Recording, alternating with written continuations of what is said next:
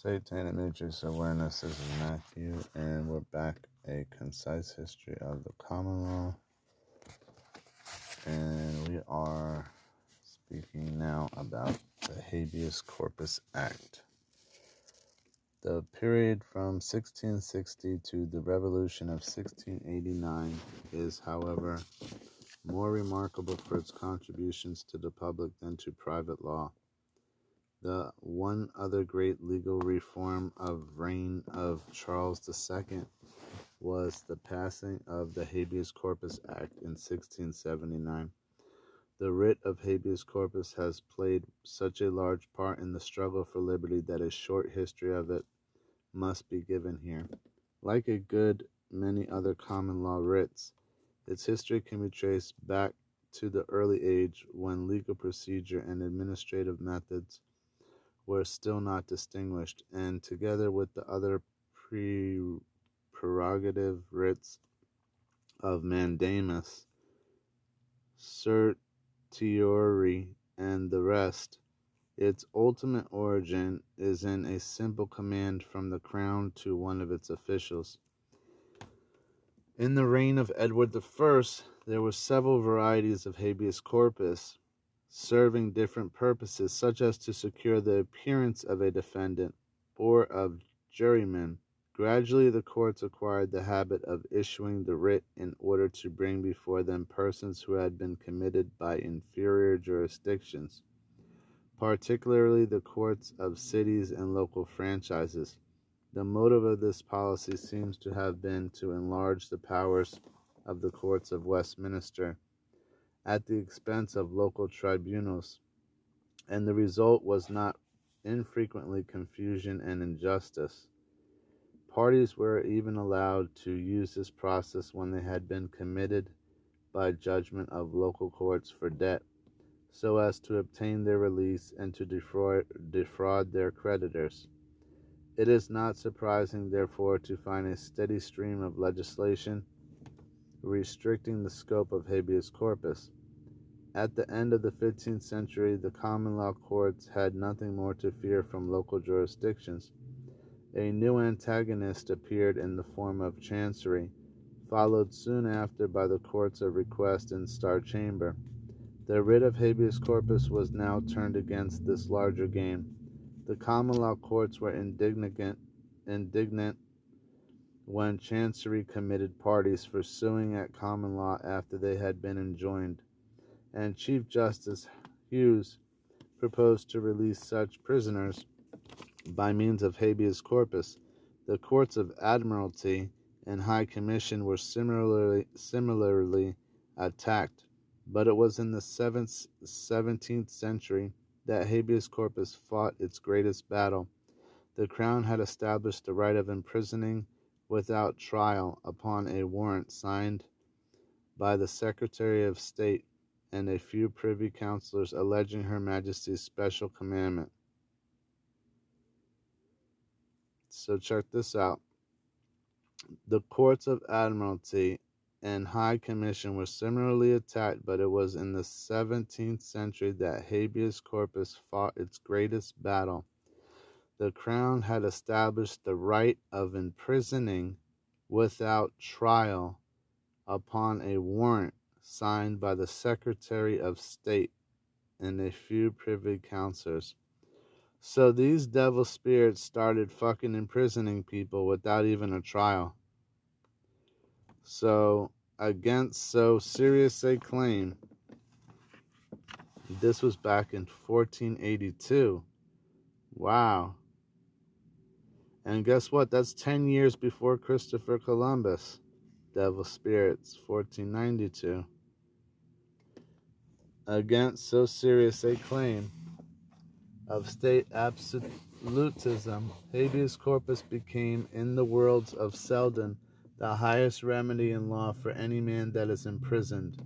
Throughout the Stuart period, habeas corpus was steadily used and improved by the courts of common law, but procedural difficulties stood in the way. Darnell's case had shown doubts. The special com- command of the king was nevertheless there held to be a sufficient return, and this rule was only abolished by the Petition of Right. There were also doubts as to which courts were competent to issue it. Many of these defects were remedied in the Habeas Corpus Act of 1679, which, after much discussion, finally passed the House of Lords, and then only owing to a mistake in the counting of the votes.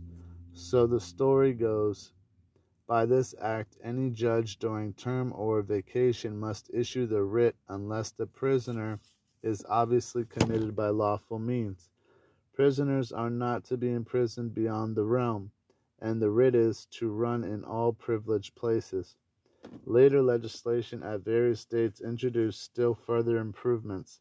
Some striking examples of its use in more modern times are Somerset's case where a writ of habeas corpus released a Negro slave from confinement in a ship on the Thames on the ground that an allegation of slavery was not a sufficient return. In 1798, the writ was used to ensure a trial at a common law of a prisoner, Wolfe Tone, who had been condemned by a court martial. The stop of the exchequer there is one other incident in the reign of Charles II which must be mentioned, for it introduces us to a more modern eh, element in law and society. Merchants and tradesmen who had the means frequently made loans as subsidiary to their normal business. The scriveners, professional writers of court hand, who engrossed legal documents, were particularly associated with this business in the reign of Elizabeth. But after the Civil War and under the rest- Restoration, it was the goldsmiths who became most prominent. Moreover, these goldsmiths invented a few variations which really turned the old casual money lending into professional banking. They accepted deposits from customers at first merely for storage in their vaults but soon in the more modern sense of deposits against which they issued notes. Already in Charles II's reign, such deposits could be drawn upon the customer's check. The goldsmiths became financiers, discounted bills, and also purchased tallies, receipts for money lent to the exchequer. These tallies were sometimes sold direct to the goldsmiths by the exchequer, thus serving as the machinery whereby the government raised short term loans. And in 1672, the government found itself unable to meet them when they became due. This crisis was called the Stop of the Exchequer and had serious results for the goldsmith and the depositors. Recent research suggests that the king's motives may have been less fraudulent than the Whig historians asserted, and that the resulting ruin has been grossly exaggerated. Here we are concerned only with the more general significance of the rise of banking and public finance, with the need for new legal principles to govern them, and with the great banker's case growing out of the stop of the exchequer, which settled the constitutional question of the right to bring a petition of right. Restoration of church and prerogative. The reign of Charles II saw the reestablishment in a harsher form of the Church of England, and the short reign of James II witnessed a rapid crisis. The determination of that monarch to pursue a religious policy which was contrary to that solemnly laid down by Parliament in a long series of statutes was the immediate cause of his fall. It may have been that his project of complete toleration for Roman Catholics as well as dissenters was intrinsically in advance upon the partisanship of the church as represented in Parliament. But it is impossible to discuss the merits of the policy when the methods of its promotion were so drastic and so completely contrary to the spirit of contemporary institutions. James II claimed that by his prerogative he could dispense individual cases from the operation of a statute. More than that, he even endeavored to suspend entirely, entirely the operation of certain of the religious laws. Upon this clear issue, the conflict was fought out, After an ineffective show of military force, James II retired to France. William II of Holland was invited by Parliament to become joint ruler with his wife Mary II, James' daughter, and so the great and glorious revolution was accomplished. The terms of the settlement were embodied in the last great constitutional documents in English history the Bill of Rights 1689 and the Act of Settlement 1701. The Bill of Rights. The principal portions of the Bill of Rights are as follows that the pretended power of suspending of laws or the execution of laws by regal authority without consent of Parliament is illegal. Tallies being in wood were often accompanied by written orders for repayment whose importance is described by R.D. Richards.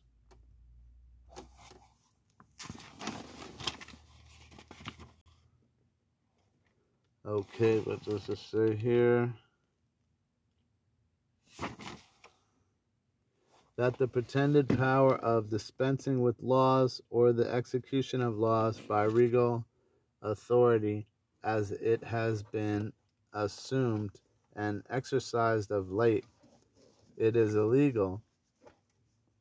That the commission for erecting the late Court of Commissioners for Ecclesiastical Causes and all other commissions and courts of like nature are illegal and pernicious.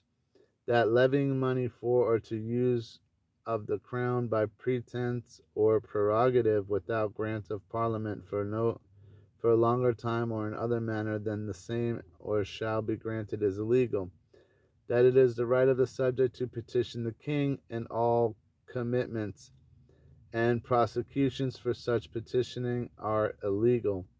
That the raising or keeping a standing army within the kingdom in time of peace, unless it be with consent of Parliament, is against the law. That the subjects which are Protestants may have arms for their defense suitable to their conditions and allowed by law.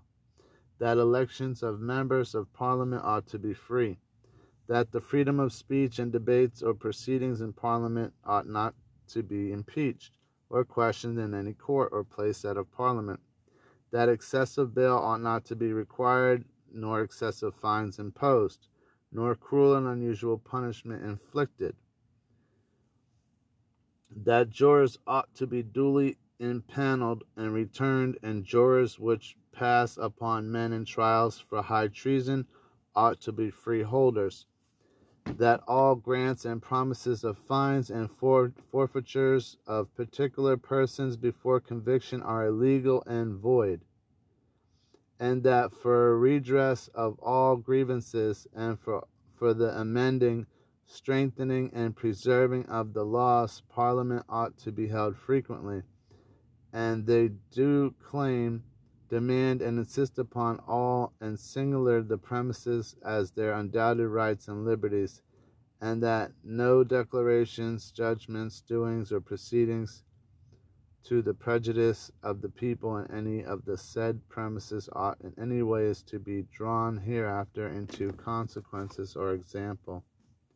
After the death of Queen Mary, the Act of Settlement after the death of Queen Mary, 1694, William III ruled alone until he in turn was succeeded by her sister Anne, 1702 to 1714, who was therefore the last of the reigning Stuarts. In order to secure the succession, the Act of Settlement was passed in 1701, which not only limited the descent of the crown in accordance with which the present royal family reigns, but also added a few constitutional provisions supplementary to those of the Bill of Rights. It required the monarch to be in communion with the Church of England and not to leave the country without parliamentary consent, an irksome provision which was soon repealed. Membership of the Privy Council and of the Parliament was limited to British subjects of British parentage. parentage. It was like it was likewise provided that no person who has an office or place of profit under the king or receives a pension from the crown shall be capable of serving as a member of the House of Commons. This attempt to limit the crown's influence in parliament was subsequently amended in order to permit ministers of the crown to sit in the House of Commons by allowing them to seek re election after their appointment to a salaried office. Such was the practice until 1926, when the need for re election was abolished. Another chapter provided that judges should hold office during good behavior at fixed salaries, and that they should only be removable by His Majesty upon the address of both Houses of Parliament. The complete independence of the bench was therefore permanently established. Revolutions and political theory. The changes and chances of 17th century politics have produced a great number of varying theories concerning the state and the nature of government. In the beginning of the century, divine right was ranged against a parliamentarianism which looked to the Middle Ages for its justification. The period of the Commonwealth accustomed people to see a succession of different forms of government set up and then deliberately pulled down. The lesson was clear the people had in their hands the power and the right to set up forms of government according to their fancy. A large number of political thinkers of different schools took up this idea and were prepared to treat existing governments as if they had been deliberate product of popular action. It merely remained to ascertain exactly what policy the people had proposed to pursue when they did this. We consequently find many different suggestions as to the form which this original contract, as they regarded it, received. The 17th century and much of the 18th were occupied in searching for forms of contract which should afford a reasonable justification for political society, either as it existed or as a philosopher thought it ought to exist. Thomas Hobbes. Out of this welter of speculation, only a few names can be mentioned here. Undoubtedly, the most remarkable of them was Thomas Hobbes, whose greatest work, The Leviathan, appeared in 1651. Unlike almost all of his contemporaries, his political rejected a study of history as having any bearing on political science. Instead, he pinned his faith to geometry, which is the only science that it had hitherto pleased God to bestow on mankind. Words which have a strangely familiar sound in these later days. His outlook was entirely, entirely materialistic. All knowledge is derived through the senses Every idea is the result of an effect produced upon an organ of sense by the motion of an external object. Felicity mean, means success in getting what one wants. Were it not for civil government, life would consist of the ruthless competition of immoral men for desirable things, and would be solitary, poor, nasty, brutish, and short. It is only the tremendous power of the state which protects the natural man against himself and his fellows, and from this power derive the ideas of justice and property. For in the pre civil state, that only a man's that that only is a man's that he can get, and for so long as he can keep it. Where other thinkers had conceived of society as involving a contract between ruler and subject, Hobbes devised a completely different scheme. According to his view, helpless and miserable, mankind made a contract, every man with another, to submit to a ruler, whom they all clothed with authority to govern them. This ruler was no party to the contract and is therefore bound by no limitations. Consequently, it is impossible to talk about a sovereign having broken his contract with the nation which was a common argument in the 17th century, for no such contract existed. Nor is there any justifications for resistance to the sovereign. We seem to see in these theories a deep impatience with the turmoils of the Stuart period. Neither the antiquarianism of Parliament nor the mysticism of divine right had any meaning to the dry, penetrating, but narrow mind of Hobbes. The troubles of the Commonwealth, deeply involved as they were with religion, are reflected in his treatment of the church. His own position seems to be that of a deist. He recommends that there be but one church in a state and that under the absolute control of the sovereign Leviathan, He even asserts that the sovereign necessarily has full authority to preach, baptize, and administer the sacraments, and that the clergy only perform these functions by delegation from the state, whose will is the source of both temporal and spiritual law. It is only natural that a century which was so animated by sincere religious dissension should either neglect or revile a thinker at once so original and so cynical. Well, this guy seems like a real devil spirit, huh? Thomas Hobbes. What a scum. He's saying that we're poor and nasty, and he's saying that uh, it's only the tremendous power of the state which protects the natural man against himself and his fellows from this power. Sick fuck. And what's up with Leviathan? his greatest work. Sounds like a devil spirit, like a demon, Leviathan. That was his greatest work. Appeared in 1651. Guess we have to read that, huh? He's a demon. Thomas Hobbes, the devil spirit. Alright, so that's what we have right now. And when we return, it'll be John Locke and the Revolution. So we'll get into that next. Thanks for listening, tuning in to Satanic Matrix Awareness. Appreciate you, my listeners from all over the world. Make sure that you share this podcast, donate. Um, I appreciate everything you guys are doing. So if you are the first one to donate, that would be amazing. Otherwise, um, I guess it's just devil spirits. So I rebuke the devil spirits and I wish everybody to prosper and do what we can to influence others in a positive way, positive energy only. Matthew, I'm out. Satanic Matrix Awareness. See you next time.